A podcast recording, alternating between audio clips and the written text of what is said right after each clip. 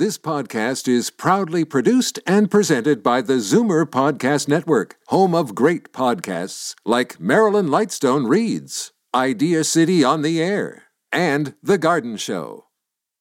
You're listening to an exclusive podcast of Fight Back on Zoomer Radio, heard weekdays from noon to one. You're listening to an exclusive podcast of Fight Back on Zoomer Radio, heard weekdays from 11 to 1. Fight Back on Zoomer Radio. Here is Jane Brown. It appears there's finally a viable plan to accommodate both cyclists and drivers on Bloor Street. Details have just recently been made public on a proposed new bikeway pilot project that still needs approval at Toronto City Hall. It would create safe lanes for cyclists on a two and a half kilometer section of Bloor between Shaw Street and Avenue Road, while minimizing traffic disruption by installing dedicated turn lanes and improved traffic signal timing. Yvonne Bambrick is a cycling expert. She's also executive director of the Forest Hill Village Business Improvement Area and author of the book, The Urban Cycling Survival Guide. Yvonne joins us in studio. Thanks for coming to the Zoomerplex. Nice to see you, Jane. Explain for us what Bloor Street would look like should this pilot project go through. Well, it, there's a variety of different treatments when it comes to the bike infrastructure being proposed, and that is based on what the context of each of those stretches of road are. So, depending on which block we're talking about, there's a variety of things. There are sections where there's the typical bike lane that we're used to seeing around the city, which is a line of paint. There's other sections where the parking uh, remains and then there's a buffered bike lane beside it. So instead of just a single line, you've got a buffer. So it's two lines and like a hash mark. So mm-hmm. it's almost like a foot wide it is a buffer, but it's a paint buffer. And then there's other sections where the parking is shifted away from the sidewalk and the parking buffers the bike lane. So you get active traffic, uh, parking, bike lane, sidewalk. So that's a, a, relatively new form of bike lane that uh, that we've seen that we see a lot in Montreal. We're starting to see here in a couple of sections. So it depends on the context of the roadway and what fits where. Is Toronto a cycling friendly city? We're getting there. We are a very bike- bikeable city. You know, people have been riding in Toronto forever. Uh, I grew up as a teenager years ago in the 80s and 90s riding my bike when we didn't have any infrastructure, and the changes have been tremendous. And those changes have brought more people onto their bikes. And this is not just a Toronto thing, this is uh, across Canada, across the US. I mean, New York City is kicking our butt when it comes to changing uh, their streets over to accommodate more riders. So we're, we're bike bikeable, we're getting to be bike friendly. Do people consider the bike as an alternative form of transportation in general when commuting? Say you're you're living in North York and you're working downtown. I mean, I've certainly seen during rush hour that there is a lot of bike traffic on University Avenue. Yeah, I mean, there's there's more people biking than ever, and the numbers go up every year. We don't have recent, super recent numbers, and things have changed since the last counts. But uh, you know, there's Uh, on it depends on where you're coming from. So some people have figured out a way to ride the first and last mile, but they're commuting by train, like GO Train or whatever, or or TTC. So you can ride from your home to transit, get on transit, and then ride. You know, you can take a bike share a bike, or there's different ways to accommodate a longer distance commute. But lots of people in the the center of the city are making that choice. It's just faster. You don't get stuck in traffic. You're not waiting for a streetcar. You're on your own schedule, the route that you want to take you know it's it's just such a great way to get around and it's good for your physical health and mental health and environmental footprint all those good things. We'd like to hear about your experience with cyclists. Are you a cyclist yourself or have you been in the past? Are you a motorist who deals with a lot of cyclists and sharing the road? We'd like to hear from you uh, your calls are, can come in at 416 360 0740, 1 740 4740.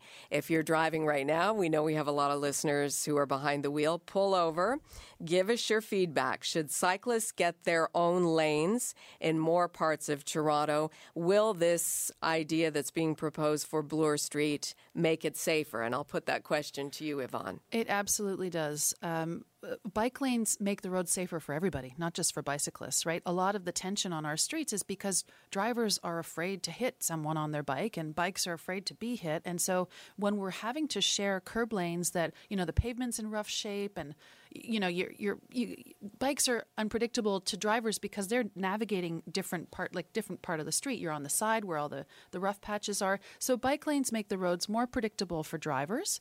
Um, they allow cyclists to have a dedicated space, so you know where you're going to see that rider, and it just it also adds capacity to our roadways. We've got so many more people moving into the city. Our our population is increasing, and there certainly isn't more room for cars. We can tell from congestion. So how do we get some people out of their cars and onto another form of active transportation well we provide them a safe place to do that and encourage them to do so.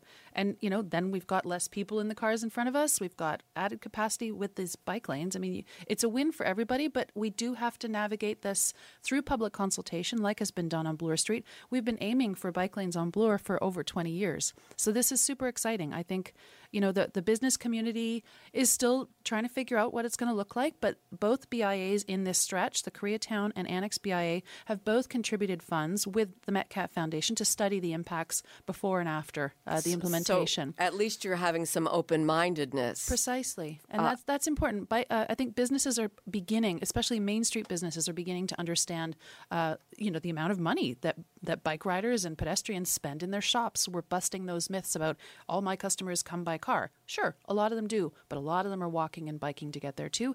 And the more we can make our streets accessible for everybody, I mean, Bloor Street is, has so many destinations all the way along. It's not just about getting people through, but getting people to different places. Let's go to Ed in Toronto. Ed, you have a comment about the proposed bike project? I have a comment about bikes in general okay. in the city. Having quit riding a bike on uh, streets like Queen Street and, and not allowing anyone in my family to, to go on those kind of streets after being doored myself way back. And I'll tell you, I went on a one speed bike uh, all the way to Hamilton and back in one day when I was very young, eh? Uh, I know all about bikes. I was a delivery boy for a drugstore way back, uh, carrying glass bottles in it.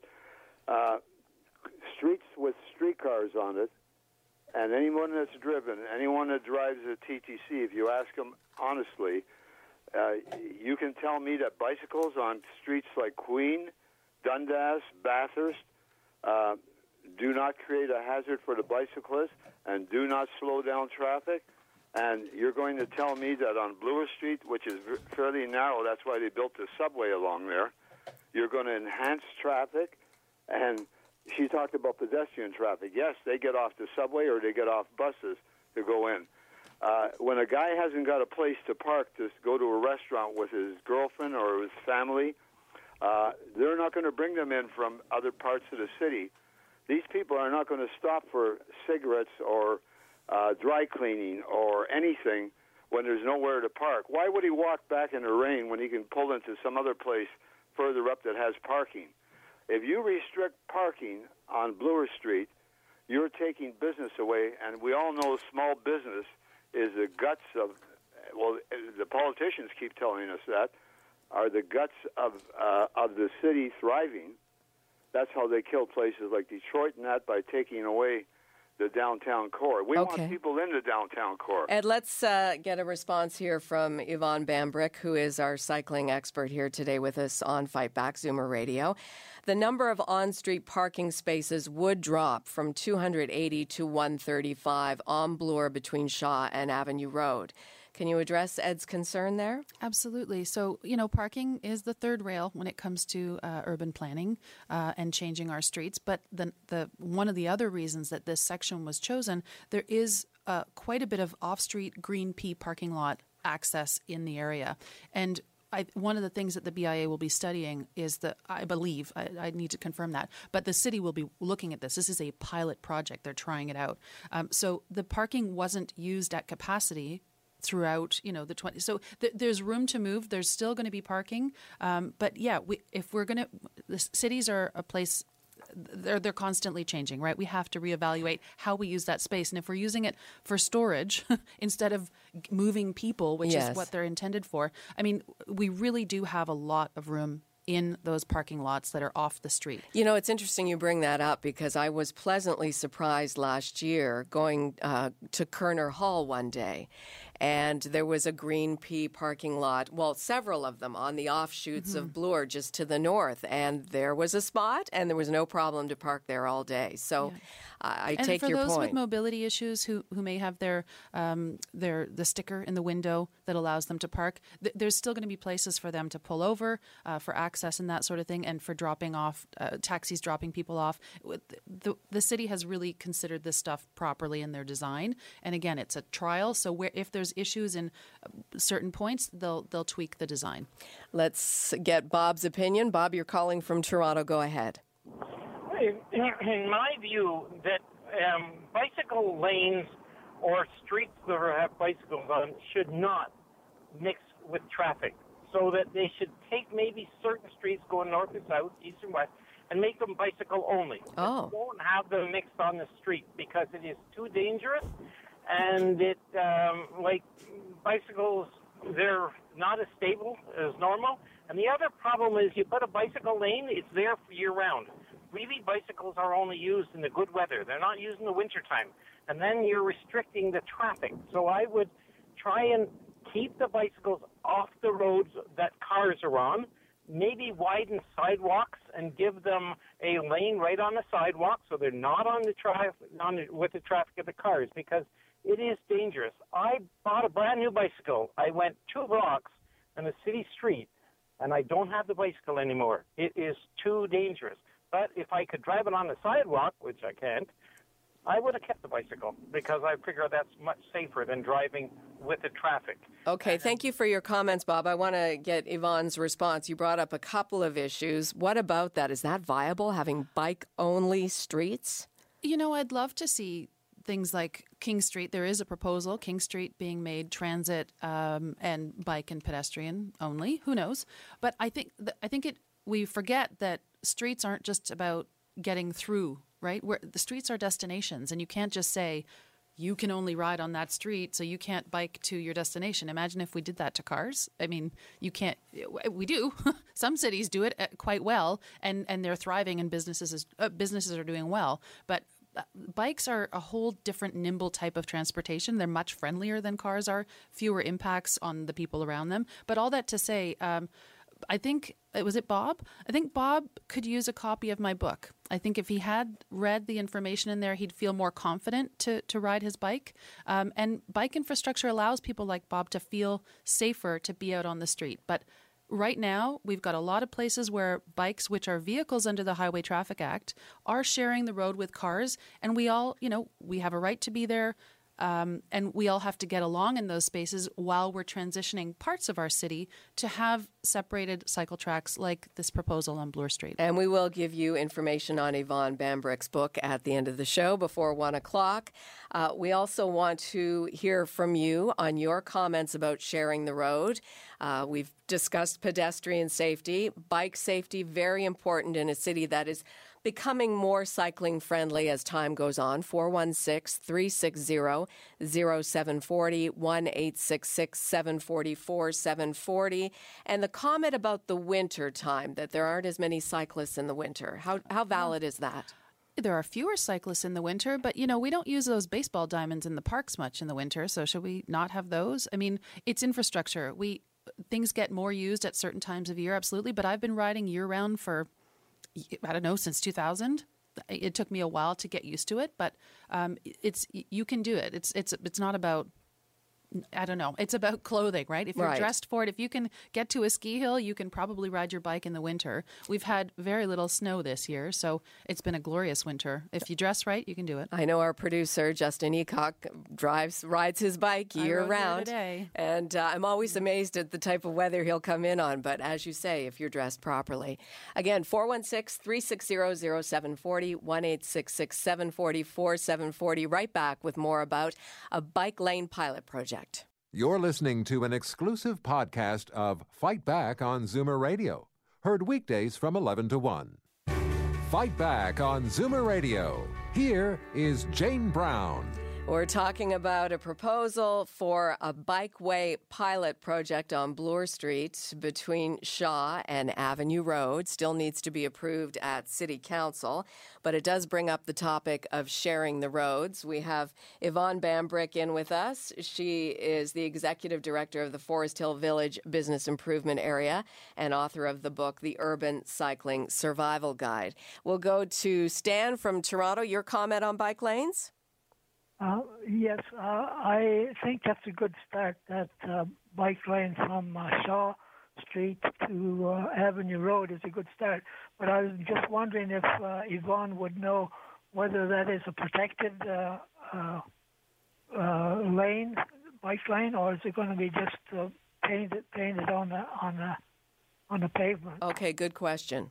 So portions of it will be physically protected. Uh, there's going to be about three different treatments. So what they've had to do in the design is figure out what will fit in what part of the street because the street context changes along the way. So they've used a variety of different treatments. Portions of it are absolutely physically separated. Um, so you know they've they've put in as much separation as possible within this uh, within this stretch. What is the most successful form of bike lanes? Is it the actual divided by concrete barriers?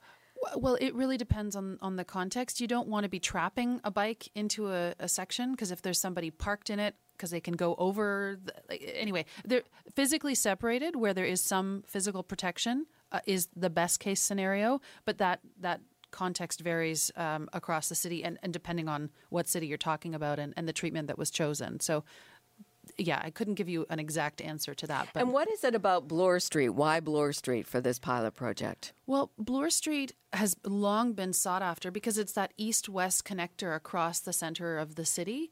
Um, there's no streetcar tracks there, there's no buses going along there. Uh, we've got the subway that runs below. So it's this great connector. And uh, cycling advocates and, and the transportation department uh, see this as a great sort of a spine off of which the rest of the network can go. So if we can get that in place all the way across eventually, you know, maybe there's portions where we can't have physical separation, but we can have a, a typical bike lane. It will make a huge difference. It really does allow people to connect into the city. 416 360 0740 1 866 744 740 on our toll free line. Nell from Sarnia, your comments? Oh. Hello. Hi, Nell. Hi. Um, I have been to the Netherlands in the last few years. Wonderful. And I wanted to make a comment about how they have the bike lanes there. In many cities, the sidewalks are divided and they even have two separate colors. So the normal concrete would be the walking area, and then they would have maybe a green or a pink sort of concrete on a part of it, and that would be the bicycle lane. And it's very safe and it works very very well. So the sidewalk is the sidewalk is split for pedestrians and for cyclists. Exactly. Okay. Exactly. And uh, well, uh, of course, you have to use common sense. The cyclists sometimes have to you know, make way for cyclists coming the other way. But if they have them on both sides of the street, then it's one way for cyclists on one side and another way for cyclists on the other side. So it's, it seems to work very well and it's very safe. I hadn't cycled since I was a child.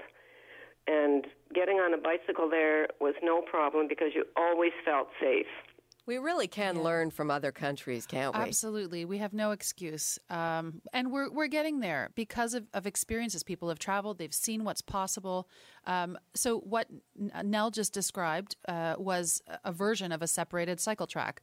They've been able over time to adapt like fully adapt their their infrastructure and build it out that way so that it is about the same height as as the as the sidewalk uh, here we're still in that experimentation phase. We're putting in um, on street separation. We're we're sort of figuring out what's going to work for Toronto. Um, so we're in the early stages. It's only the last. Well, Sherbourne was the first separated cycle track, and that was only two or three years ago now. So we're getting there. We're learning. These guys, you know, the Netherlands are well ahead of us when mm-hmm. it comes to accommodating bicycles for transportation. But we're we're on our way. And as Nell exp- explained, you you feel safe in that context when, and, you, when you have protection. Right, that's the biggest part of it, isn't yeah. it? That you, everybody you feels feel welcome safe. on a bike and that it's a choice you can make right. to get around. And pedestrians feel safe yeah. as well in that scenario. Debbie from Scarborough, what would you like to offer to the conversation? Hello. Hi, go ahead, oh, Debbie. No, I'm just wondering all these we're giving up you know the autos are giving up the roads and the bicycles have free place to park. Why don't they have to have a license? Okay, let's get to that very quickly.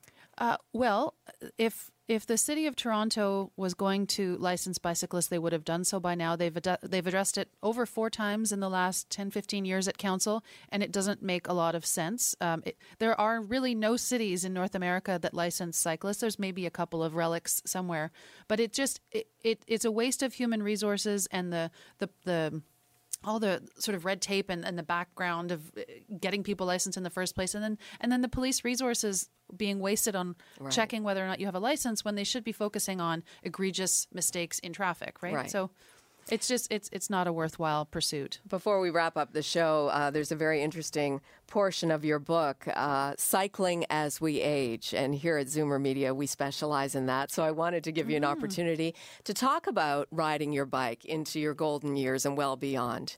Well, I wanted to address cycling for all ages. So there's a section in there about riding with your kids, and then there's a section for as we age and the different types of bicycles that you can use to make it more comfortable for you so that you can stay active or get active again, right? I know a, a lot of folks that aren't so comfortable driving anymore, but they still want to have their personal mobility and freedom to get around. And so, you know, Let's look at a tricycle, right? Two wheels at the back. We've got beautiful adult tricycles. You've got stability there. You can put your groceries in the back and do little, you know, little errands around around your neighborhood. There's all kinds of different options. I've addressed them in the book. And, you know, physical and mental health and even the social aspects of riding are so important at any age, but especially as we get older, you know, it, it, it's a great way to get outside and to be social with friends and, and to get a bit of exercise. Yvonne, thank you for coming in. Thanks for having me. Yvonne Bambrick is the executive director of the Forest Hill Village Business Improvement Area, and you can pick up her book. It's called The Urban Cycling Survival Guide. You're listening to an exclusive podcast of Fight Back on Zoomer Radio,